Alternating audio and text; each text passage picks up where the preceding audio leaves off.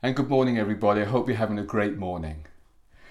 Well, on July the 20th, 1969, at the age of seven, my parents allowed me to stay up late one evening.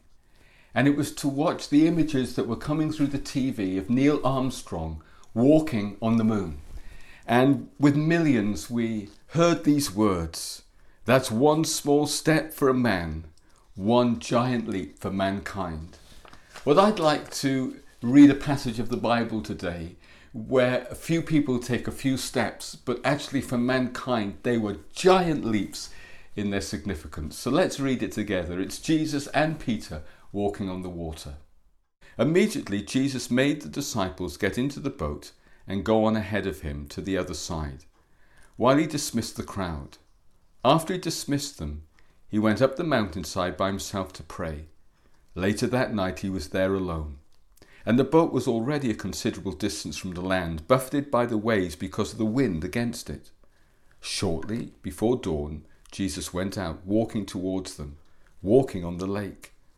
When the disciples saw him walking on the lake, they were terrified. It's a ghost, they said, and they cried out in fear. But Jesus immediately said to them, Take courage, it is I. Don't be afraid. Lord, if it is you, Peter replied, tell me to come to you on the water. Come, Jesus said. Then Peter got down out of the boat, walked on the water, and came towards Jesus. But when he saw the wind, he was afraid and began to sink. He cried out, Lord, save me! Immediately Jesus reached out his hand and caught him. You of little faith, he said, why did you doubt?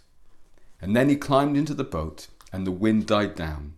Then those who were in the boat worshipped him, saying, Truly, you are the Son of God. What an amazing account that was. Well, the significance of it is this that not only Jesus walked on the water, but Peter did as well. Now, when we think of people going into space, we think of highly skilled astronauts, and there's only a few who have the privilege of doing that. But here we see Peter walking on the water, an everyday man, a fisherman, just over 2,000 years ago. And the significance of it is this that Jesus came as a man. He was God who came as a man. And he walked on water. But because of Peter's faith in Christ and following his example, Peter could walk on water as well. He could do what Jesus did. And the backstory of this is that the disciples had just fed the 5,000 now, we all think that Jesus fed the 5,000. Yes, that is true. But this is what happened. The disciples said, Look, there's so many people here. Send the people home. They're getting hungry. And Jesus said, You feed them. How can we feed so many? Bring me what you got. Little bit of bread, little bit of fish. He uh, blessed it, broke it, gave the bread and fish back to the disciples, and then sent them off to feed the 5,000. Yes, Jesus blessed the bread, but the disciples fed the 5,000. The, the bread and the fish was multiplied in their hands as they gave it away. And how pumped they must have been. And think about this now. Here they are in the boat, buffeted by the wind. Jesus is walking off, off the, on the water. When they realize who it is, with the confidence and the faith and the, and the adrenaline pumping from that miraculous 5,000 feeding experience. Peter, right off the back of that, says, Well, Lord, if it's really you, tell me to come, and I'm going to get in the action again. And Jesus said to Peter, Yes, Peter, come. And he jumped out of the boat and he walked on the water and he did what is impossible for human beings to do. He walked on the water like Jesus he did what Jesus did. Now, when Jesus came to earth, fully God but fully man, he came to earth to, to, to, show us a few things. He came to show us what God was like. He says, He who's seen me has seen the Father. I am the Father one. So when we see Jesus, we see what God is like and see we, we see what God does. He also came to be our Saviour and our substitute. And when He died upon the cross, He died for the things that we've done wrong in our place. So as we put our faith in Jesus, turning to Him, we can have forgiveness and a brand new life to live with Christ. And Jesus also came to be our example. He became a human being to show us how God intended human beings to be and live. I have a hybrid car, and my car works on two power sources. It has a petrol source of power and it has an electricity source of power through a battery. And it works between the two. Did you know that you are made as a human being by God to have two power sources to draw on? Natural power, well, we, we fuel our body through natural things like food, and it causes our brains to work and our muscles and our joints to move, and we can do a tremendous lot from natural power that is sustained by the things that we eat and the air that we breathe and the water that we drink. But we are made more than natural beings. We are spiritual beings. And spiritual beings, out of our relationship with God, are designed by Him to draw on His spiritual power. So we're like hybrid. We have natural power and supernatural spiritual power as well. Jesus, as a human being who is God, demonstrated to this. He ate bread and it sustained him. But then he did things like walking on water, raising the dead, healing the sick performing miracles that is beyond the natural because it is spiritual, it is supernatural. But you um, and I are made in the image of God so that we can draw on our natural sources, but also with God see the miraculous supernatural lifestyle work in us and through us for the blessing of others. And that's why Jesus came. And this is an example and a lesson to us that Jesus walked on water because he's God. But Peter walked on water because he is made in the image of God, created to be supernatural and natural. And we see throughout the Bible Moses, Elijah, the early church, the disciples who were ordinary people like you and me, living natural lives, but with God, living supernatural lives as well. Jesus said, Greater things than these will you do, speaking of the extent of both what he said and what he did through ordinary people like you and me. He says, As the Father sends me, I send you to do the things that Jesus did, to say what the things that he taught us, and to perform the miracles that he did. Go, he says, heal the sick and proclaim the kingdom of God. And so Jesus said to Peter, Yes, Peter, you can come. Yes, Peter, step out of the water. Yes, Peter, walk on the water. Walk towards me. And in that moment, Peter took a giant step into the impossible. What for the impossible for humans, but with God, everything is possible. In fact, Jesus says, with man, things are impossible, but with God, all things are possible. Now, let's not be extreme. Jesus walked on water once, and the other times he he uh, caught the boat. He fed five, the feeding of the 5,000 once and the 4,000 once, and the other times he bought bread or had it baked for him. But let's also not misunderstand this that Jesus is more willing to perform miracles in you and through you than you and I often realize, because you are created by God to be supernatural. You are created by God to live a spiritual life, drawing on a spiritual power, not just a natural power. And if you're willing,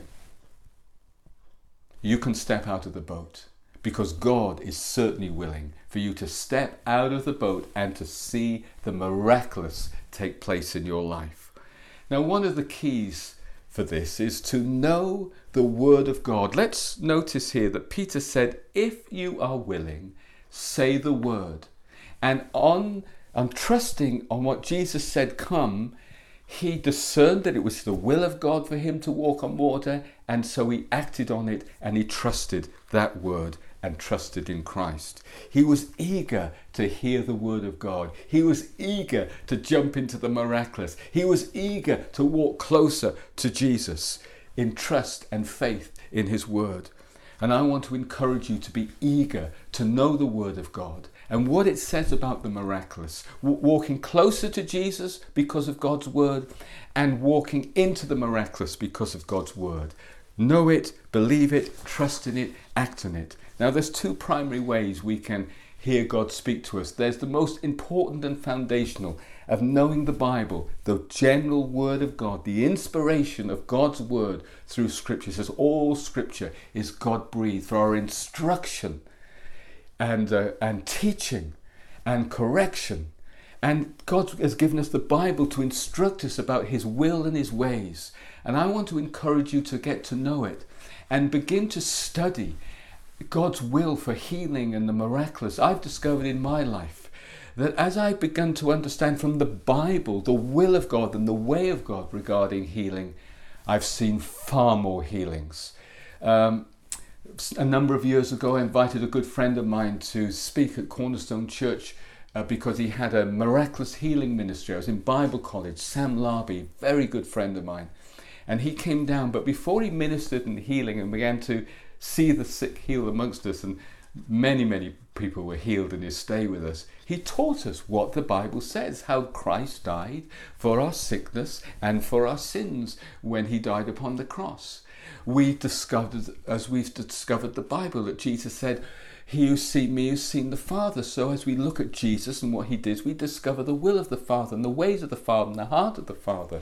And Jesus healed people and he never turned anybody away who came to him for healing. He healed them all. When the ten lepers came, he says, If you're willing, you can heal us. And he healed every single one of them. We see that God healed in the Old Testament through Moses and Elijah and uh, other amazing miracles and amazing people. We see that the disciples were given power to heal, the early church were given power to heal. You will receive power when the Holy Spirit comes upon you, and you will be my witnesses. And ordinary men and women, not just the disciples and the apostles, healed the sick. Stephen, who was just a regular guy like you and me, it says he preached about Jesus and performed many remarkable miracles. And so you and I can be encouraged that the miraculous power of the Holy Spirit is for you and I in everyday life. But as we and as we discover God's will in his general word, we'll have a confidence to step out of the boat more regularly. But there's something else. There's hearing God in the moment. Peter says, If it is you, Lord, in this moment, tell me to come and I will. And he heard the voice of God. He heard the voice of Jesus saying, Come and he acted and stepped out of the boat in the moment. I want to encourage you to be eager to seek God in the moment, and you will begin to step out of the boat as you get an impression, a strong sense of what you ought to do, or a faith, or a confidence, or a knowing that God wants you to do something in a particular moment. I remember on one occasion, many years ago, I had to go and share my story of how I became a Christian. And uh, I was driving along and I looked at the needle in the car and it was absolutely on rock bottom empty on the big E and I didn't have a credit card, I didn't have any cash. In those days we used checkbook and I didn't have a checkbook. And I thought to myself, well, Jesus turned 120 gallons of water into 120 gallons of wine. Surely, Lord, you can put some petrol in my petrol tank. And as I thought those words, a clear, clear thought that I knew was from the Lord came into my mind. Sing this song. He is Lord. He is Lord. He is risen from the dead and He is Lord. Declaring as you sing it that I'm Lord over the petrol tank. So as I sat at these traffic lights, I remember singing, He is Lord, He is Lord, He is risen from the dead, and He is Lord. And an amazing thing happened. The needle that was on empty began to move up and up and up and up and up. And as I started to sing, it started to move. And when I stopped singing, it stopped moving. And I went for miles and miles without having to put any money my, uh, uh, put any petrol in the tank, just through singing a song. My only regret is I didn't sing it twice because I'm sure I would have got a full tank of petrol. But I learned a lesson that day that as we seek God in the moment and hear Him in the moment and act in the moment, remarkable miracles can take place. I remember on one occasion I had to help my father move, and I was hiring a big van to help them move house and all their furniture. And the day before I had to hire, I thought, oh, I can't remember where my license is to, uh, to get the van uh, hire. So I was looking for my driver's license all day, couldn't find it anywhere. And last thing at night, as I went to bed thinking, oh, what am I going to do? I got to go and pick this van up early in the morning. I put my head on the pillow and I did last thing at night what I should have done first and pray. And I said, Lord, you know where that light driver's license is. Where is it? And immediately a clear picture came into my mind's eye of a suit that I hadn't worn for many, many years. And, it, and I saw an image of the license in my breast pocket. I went to the room the other bedroom, opened up the cupboard, put my hand in that particular suit breast pocket, and there I felt something. I pulled it out, and it was my driving license, much to my relief. And I thought, I should have done that ages ago. Can I encourage you to be like Peter? Seek God early. If it's you, Lord, speak to me. Can I do this? Bid me to do it. Let me do it. Can I come? And Jesus heard those words. Yes, Peter, I'm willing for you to walk on the water. Step out of the boat. So I want to encourage you to understand God's word generally about his will. It'll build your confidence and increase your faith. I find it astonishing that when Jesus Peter walked on the water and he saw the waves and got fear and began to sink, Jesus said to him, "Oh, you of little faith." When I see Peter walking on water, I think, "Man, You've got great faith. You've walked on water, even it was just a few steps. Jesus said, You have little faith. Now, I don't think he was scolding him.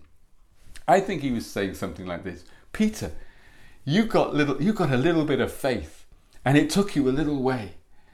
But I want to encourage you to hold on to your faith, persevere in your faith.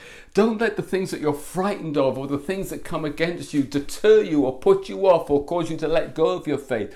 Hold on to your faith and keep walking in faith because you know what? If you'd held on to your faith, Peter, we might have just walked to the other side of the shore and we could have been waiting for the boys to catch us up. How cool would that have been?